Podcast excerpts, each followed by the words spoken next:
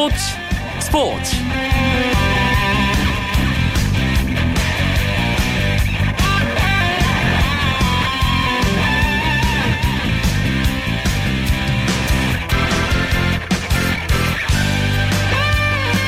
안녕하십니까 화요일 밤 스포츠 스포츠 아나운서 이광용입니다. 이번 주부터 프로야구 주말 경기가 우천 등으로 열리지 못할 경우 그 경기는 월요일에 치르게 됩니다. 당장 이번 달 10일 유일한 휴식일이었던 월요일 경기가 열릴 수 있다는 건데요. 후반기 치열한 순위 경쟁의 승자는 앞으로의 경기 일정과 선수들의 체력에서 결정될 것 같습니다. 스포츠 스포츠 오늘 화요 초대석에서는 조금 특별한 분을 만나봅니다. 프로야구 첫 2,500경기 출장 기록을 세운 임채섭 심판과의 인터뷰 준비했습니다. 스포츠 살롱 시간에는 1990년대 농구 대잔치 시절 오빠 부대를 이끄는 최고의 인기 스포츠에서 이제는 그들만의 리그가 된 대학 농구를 추억해 봅니다. 오늘 열린 동아시안컵 여자 축구 한일전 경기 소식 그리고 프로야구 경기 상황 전해드리면서 화요일 밤 스포츠 스포츠 출발합니다.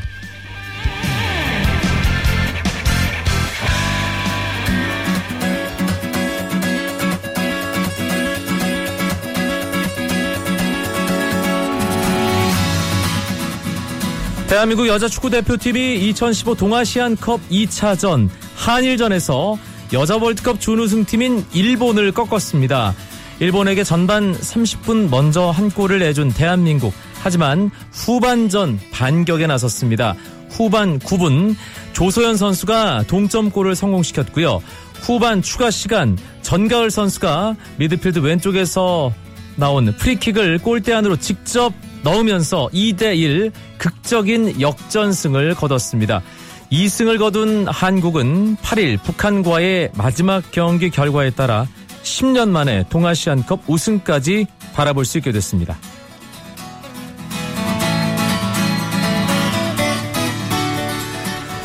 프로야구 화요일 경기 시작됐습니다. 다섯 개 구장 가운데 지금 두 개 구장 경기가 끝났습니다. 먼저 울산입니다. 두산과 롯데의 만남. 양팀 에이스가 격돌했는데요. 두산의 유희관 대 롯데 린드블럼. 유희관의 승리였습니다.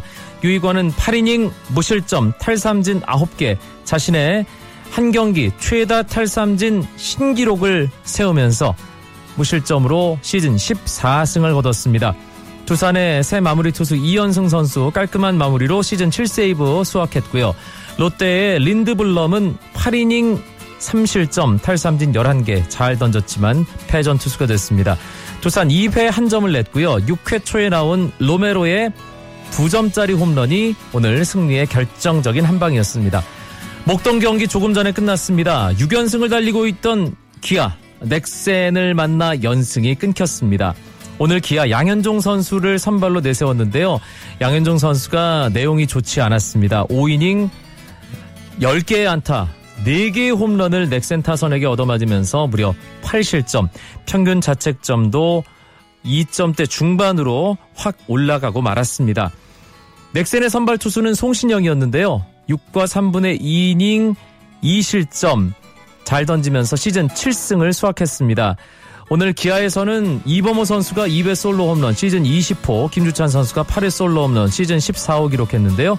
넥센 김민성의 1회 2점짜리 홈런을 시작으로 박헌도가 2회 1점짜리 홈런, 유한준이 5회 솔로 홈런, 박병호가 역시 5회 1점짜리 홈런, 시즌 35호 홈런을 기록한 박병호를 포함해 홈런 4방을 앞세워서 넥센이 기아를 꺾었습니다. 세 개 구장에서는 경기가 진행 중입니다. 잠실, 아, 조금 전에 끝났네요. NC와 LG의 경기, 원정팀인 NC가 1회 LG 선발 유재국을 공략하면서 7득점. 사실상 승부는 거기서 NC 쪽으로 많이 기울었습니다. NC가 6회에 한 점 추가했고요. LG는 5회에 단 한 점을 내는데 그치면서 NC가 LG에게 8대 1로 승리했습니다. NC의 선발 이재학 선수 6이닝 1실점 시즌 5승 기록했고요. LG의 선발 유재국 선수는 4이닝 7실점 하면서 시즌 6회째를 안게 됐습니다. LG의 이문 선수 스프라이, 스트라이프 유니폼을 입고 오늘 첫 번째 홈런 기록했습니다. LG가 낸 유일한 점수가 이문의 홈런이었습니다. 문학 경기 한화와 SK 5위를 다투고 있는 두 팀의 대결인데요. SK가 이 한화에게 5위 자리를 이 뺏을 가능성이 상당히 큰 상황입니다. 7대 1로 SK가 6점을 앞선 채 8회 한화 공격이 진행 중인데요. 지금 두 어, 팀이 반 게임 차로 한화가 5위, SK가 6위를 달리고 있기 때문에 이대로 경기가 끝난다면 SK가 5위로 뛰어오르고 한화는 6위로 내려앉게 됩니다. 한화는 오늘 김민우 선수가 선발로 나와서 1이닝밖에 던지지 못했습니다. 그 뒤에 송창식, 박정진, 박한길, 김기현, 김범수의 윤규진, 장민재까지 무려 8명의 투수가 이 마운드에 올라온 한화입니다. 오늘 SK는 윤희상 선수가 선발로 나와서 6이닝 탈삼진 8개 1실점으로 잘 던졌고요. 윤기련에 이어 신재용 선수가 마운드에 있습니다. 수원에서는 삼성과 KT가 만났습니다. 시즌 10차전인데요. 9회 말 KT의 마지막 공격 진행 중인데 9대 4로 삼성이 앞서 있습니다. 삼성의 나바로 선수 8회 솔로 홈런 시즌 32호 홈런 기록했고요. KT의 마르테 4회 솔로 홈런 시즌 11호 홈런이었습니다. 삼성 차우찬 선수 6과 3분의 1이닝 3실점 승리를 눈앞에 두고 있습니다.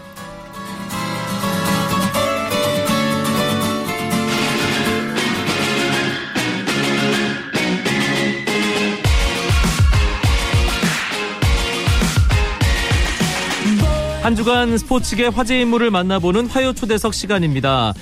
보통 스포츠 스포츠 화요 초대석 시간 아, 선수나 감독들을 만나곤 했죠. 오늘은 좀 특별한 분을 모셨습니다. 프로야구 KBO 리그에서 첫 번째로 2,500경기 출장 기록을 세운 심판입니다. 임채섭 심판 위원이 오늘의 화요초대석 주인공인데요. 이 인터뷰는 프로야구 경기가 열리지 않는 월요일에 미리 진행됐음을 알려드립니다. 임채섭 심판님 나와 계시죠? 네네네. 먼저 2,500경기 출전 대기록 축하드립니다. 네, 감사합니다. 예. 그 2,500경기라는 얘기를 이제 듣고 어, 그 경기를 기다리면서 어떤 마음이셨을지 궁금한데요. 그동안 2,500경기까지 하는 동안에 희노애락과 여러 가지 생각을 하면서 아, 뭐 제 스스로도 야, 이건 좀 감개무량한 느낌이 들었습니다. 네. 네. 첫 출전 경기 당연히 기억하고 계시겠죠? 네네네. 언제였나요? 제가 91년도 LG 태평양. 네. 1991년이면 네. 마흔이 넘은 제가 고등학교 1학년 때거든요. 아, 예, 정말 오래 전입니다. 이게 24년 전. 아, 네. 그 처음 이 구심이 아니라 루심으로 이제 경기에 함께 했던 것으로 제가 기록을 봤는데 네네. 예, 처음 프로야구 심판으로 그라운드에 섰을 때는 어떤 마음이셨을까요?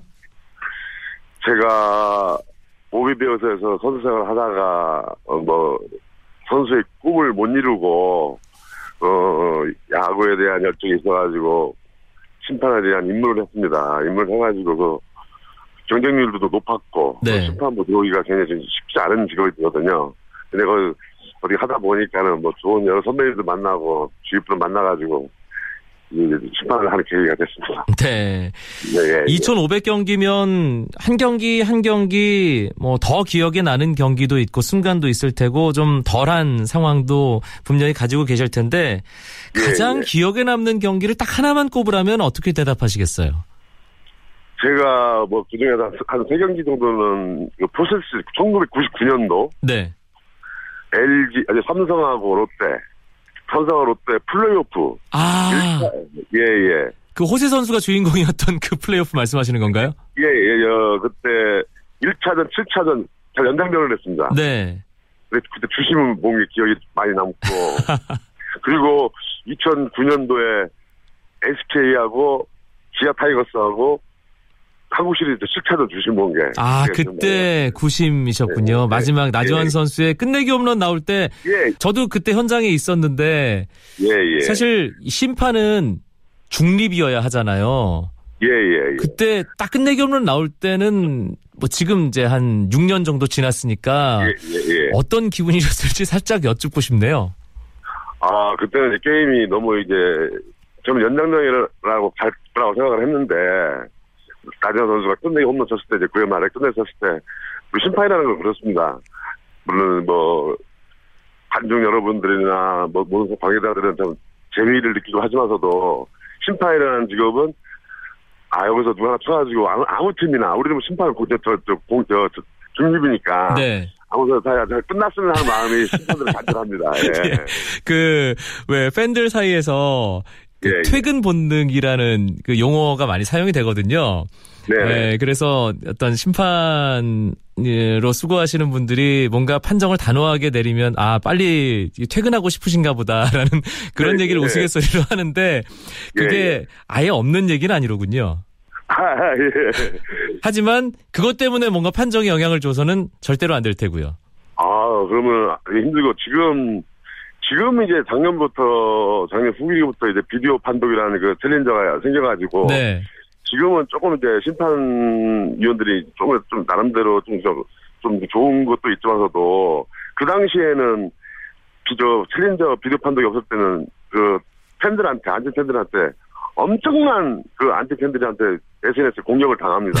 아, 예. 저뿐만이 아니고 저 여쪽 지금 제 후배들도 마찬가지고 음. 그래서 굉장히 가족들이나 그런 거에 대해서 괴로움을 많이 당하죠. 저 역시도 마찬가지고요. 가장 네. 힘드셨을 때는 언제였나요, 그러면?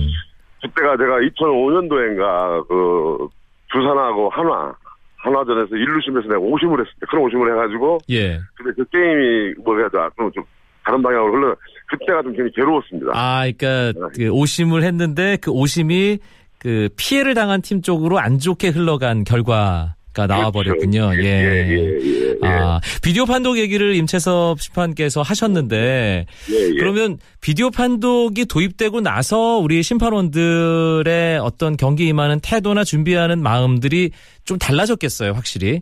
아, 지금 미국 메이저들도 그렇지만서도 우리 한국에서도 지금 그 방향으로 흘러가는 게 손해를 안 보니까 네. 정상적으로 하, 저, 저 완전하게 정상적으로 가니까는 그런 거에 대해서는 그 도입이 저는 굉장히 좋다고 생각합니다. 어, 찬성을 하시는 쪽이군요. 예, 예, 예. 예. 예. 그런데 또 얼핏 생각할 때는 아니 이 판정은 심판의 고유 권한인데 이것이 아, 어떤 그 화면을 통해서 뭐 다시 확인하는 절차가 된다는 게 어떻게 개입 행위 같기도 하고 아 그렇게 예. 또 생각하지 않을까 싶었는데 심판원들도 아 이걸 도입해서 뭐 떳떳하게 깔끔하게 하자라는 그런 예. 생각이 많군요.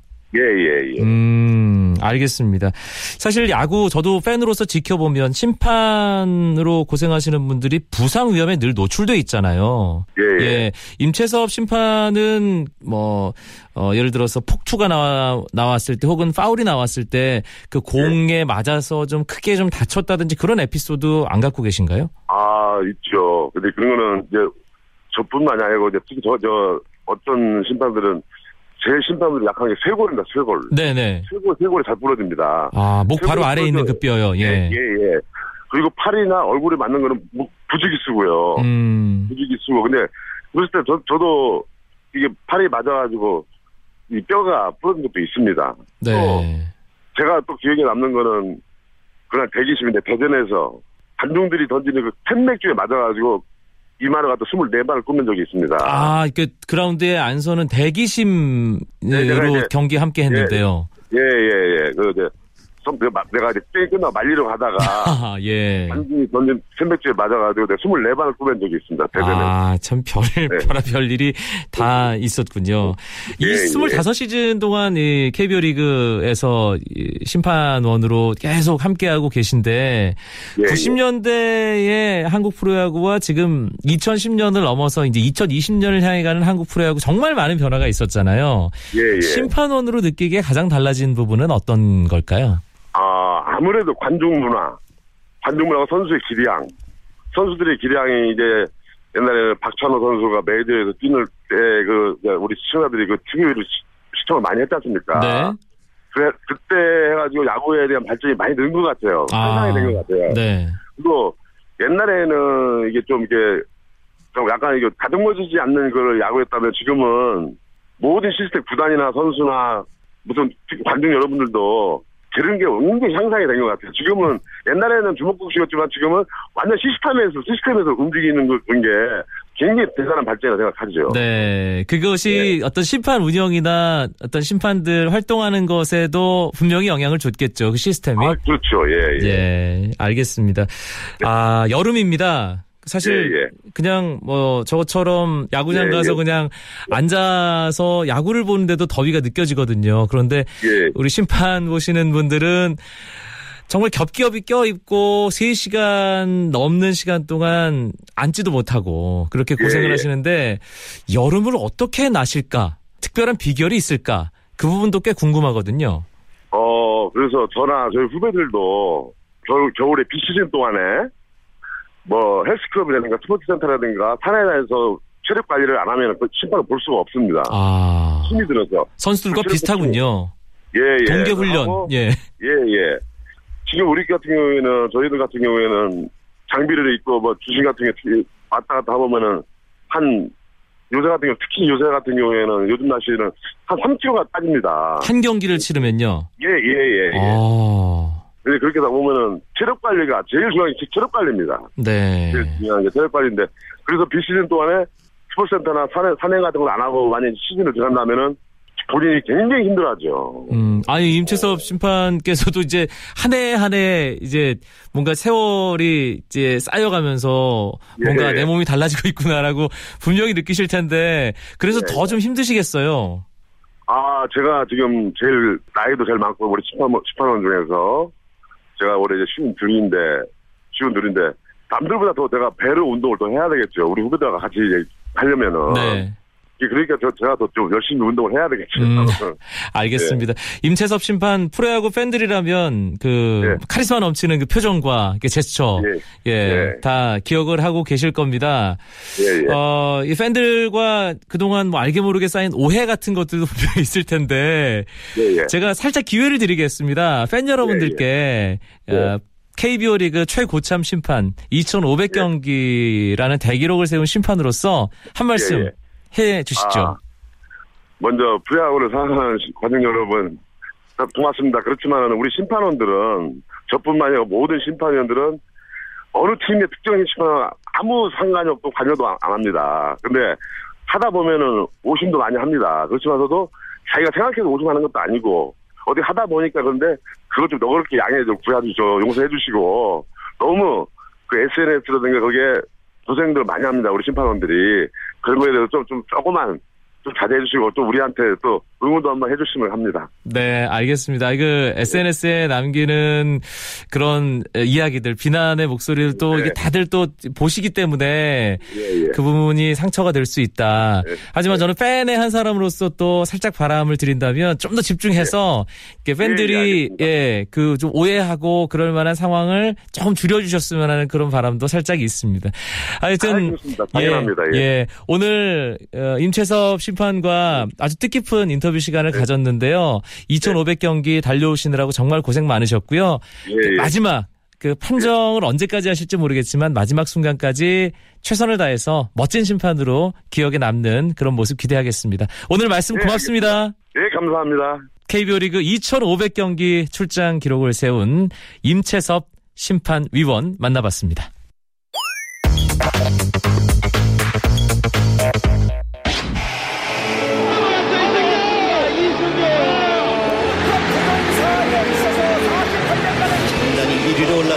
대한민국의 김연아 선수입니다. 스토리가 있어 더 재미있는 스포츠 화요일의 스포츠 살롱 시간입니다. 오늘도 김은식 작가와 함께하겠습니다. 어서 오세요. 예, 안녕하십니까. 오늘도 아주 재미있는 이야기 준비하셨네요. 아, 그런가요? 예. 지난주에 대학농구대회에서 고려대가 라이벌 연세대, 숙적 연세대를 꺾고 우승을 차지한 예, 그런 일이 있었죠. 고려대하고 연세대가 붙었다 그러면 성인농구 최고의 흥행 카드로 꼽히던 그런 시절이 있었는데요. 그 이제 대학, 대학농구의 전성기라고 할수 있을 텐데 어, 그 시절 한번 돌아볼까 합니다. 저는 참 운이 좋습니다. 이게 대학 농구 최고의 전성기에 대학을 다니고 있었거든요. 예. 이 90년대 농구대잔치 시절이었죠. 그렇죠.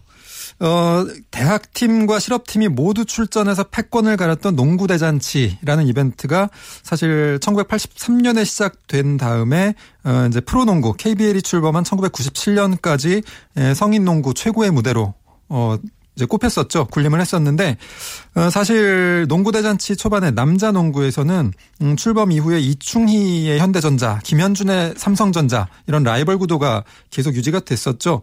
그런데 어 한기범, 김, 김유택, 허재, 허재, 강동희 뭐 이런 선수들이 이제 학번마다 한 명씩 쭉 입학해서 이제 전성기를 구가했던 중앙대가 대학 무대에서 연고대를 압도한 다음에 농구대 잔치에서도 음, 85년, 86년까지 결승까지 진출해서 준우승 차지했고요. 나중에 그 중앙대 졸업한 뒤엔 그 멤버들이 모두 기아로 진, 이제, 어, 진출을 해서, 어, 실험 무대에서 이 삼성과 현대 양강 구도를 깨뜨렸었죠. 네. 그게 이제 중앙대가 먼저 대학 농구의 전성기를 한번 열었었고요. 어, 본격적으로 대학 농구가 전성기였다라고 하면 이제 말씀하신 대로 90년대 초반이 되겠죠. 어, 이 중앙대에서 기아로 연결해서 이렇게 전성기를 구가했던 이 멤버들을 깨뜨린 게 바로 1993년에 연세대였는데요. 어, 대학팀 최초로 농구 대잔치 우승을 달성을 했었죠.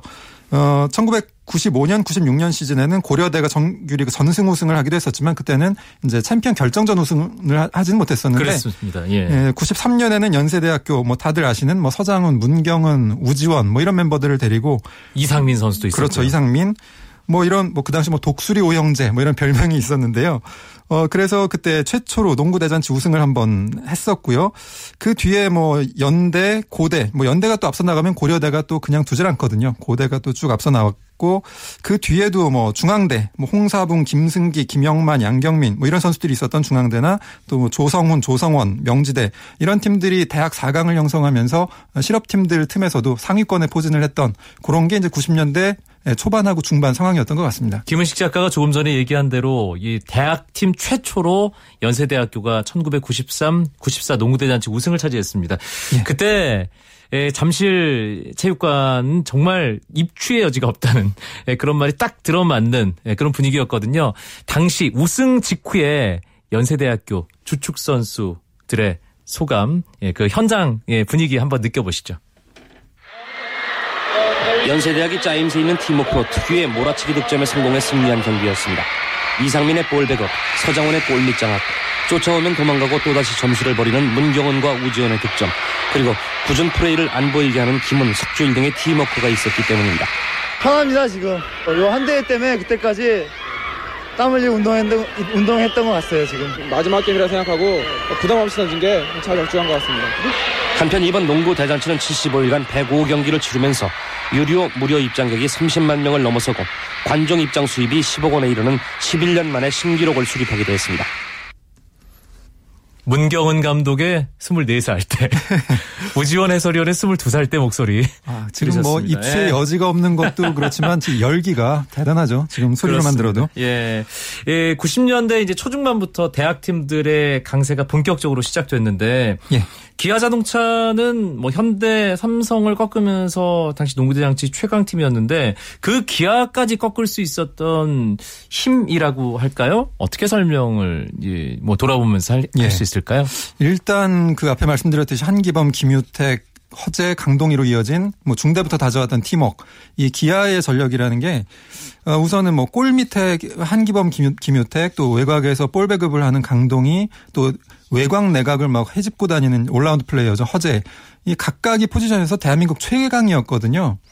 어, 그러면 최소한 이 기아를 꺾으려면은 한 군데라도 좀 강점이 있어야 그 부분을 헤집고 들어갈 텐데 사실 기존의 뭐 삼성이나 현대팀 같은 경우에는 어, 이제 외곽슛 말고는 별로 이 기아를 꺾을 그런 빈틈이 없었던 거죠. 네. 그래서 뭐 좀 외곽슛만 좀 난사하는 경향이 있었는데 드디어 이제 90년대 초반에 이제 연세대학교 같은 경우에는 일단 키 크고 힘 좋은 선수들이 이 들어왔죠. 고대도 마찬가지죠. 뭐 연세대 93년에 입학했던 서장훈, 94년엔 고려대 현주엽 선수가 입학을 했고요. 그 외에도 뭐 전희철, 뭐 양희승 또는 뭐 문경은 이런 선수들이 다 신장이 굉장히 좋고 힘이 좋죠. 그래서 골 밑에서 일단 기아에 대해서 좀 우위를 점하다 보니까 음. 그리고 이제 체력적으로도 훨씬 앞서니까 이골 밑에서의 빈틈을 이제 체력으로 밀어붙여서 더 빈틈을 키워내는 이런 전술로서 어 드디어 이제 기아의 아성을 깨뜨릴 수가 있게 된 거죠.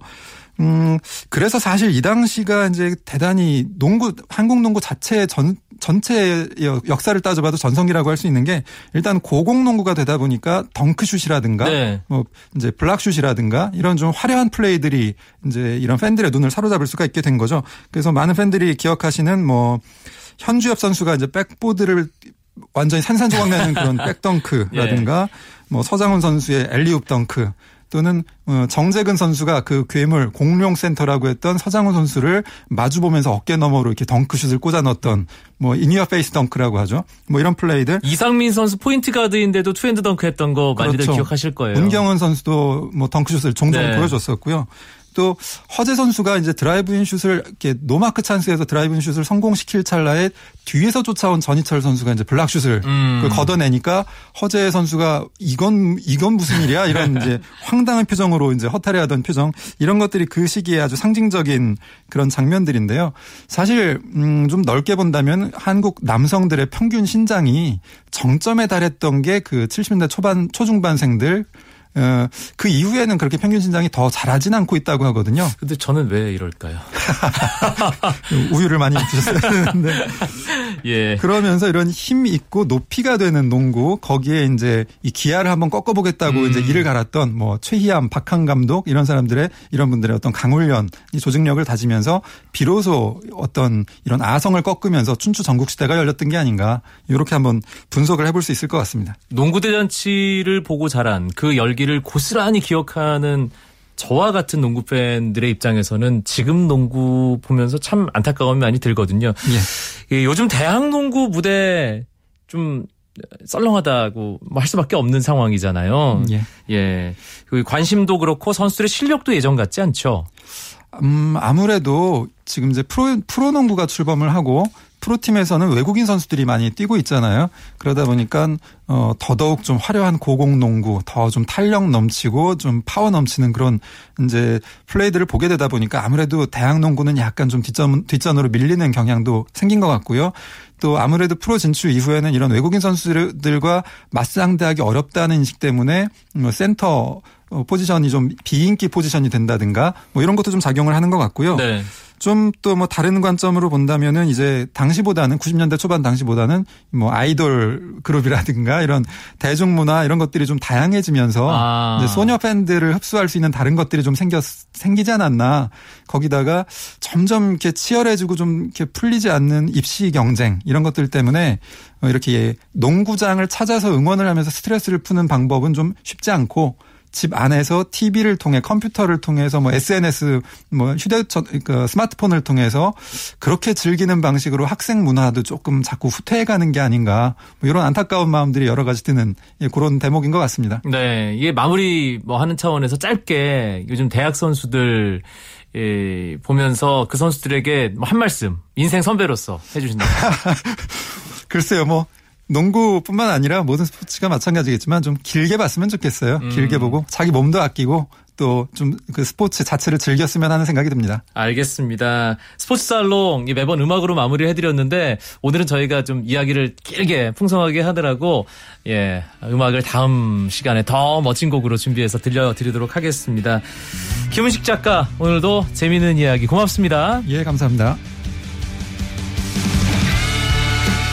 저는 내일 재미있는 메이저리그 이야기 준비해서 9시 30분에 뵙겠습니다. 내일 강정호 추신수 선수가 또 아주 멋진 활약 할 거라고 믿어 의심치 않습니다. 아나운서 이광용이었습니다. 내일 뵙죠. 고맙습니다. 스포츠 스포츠.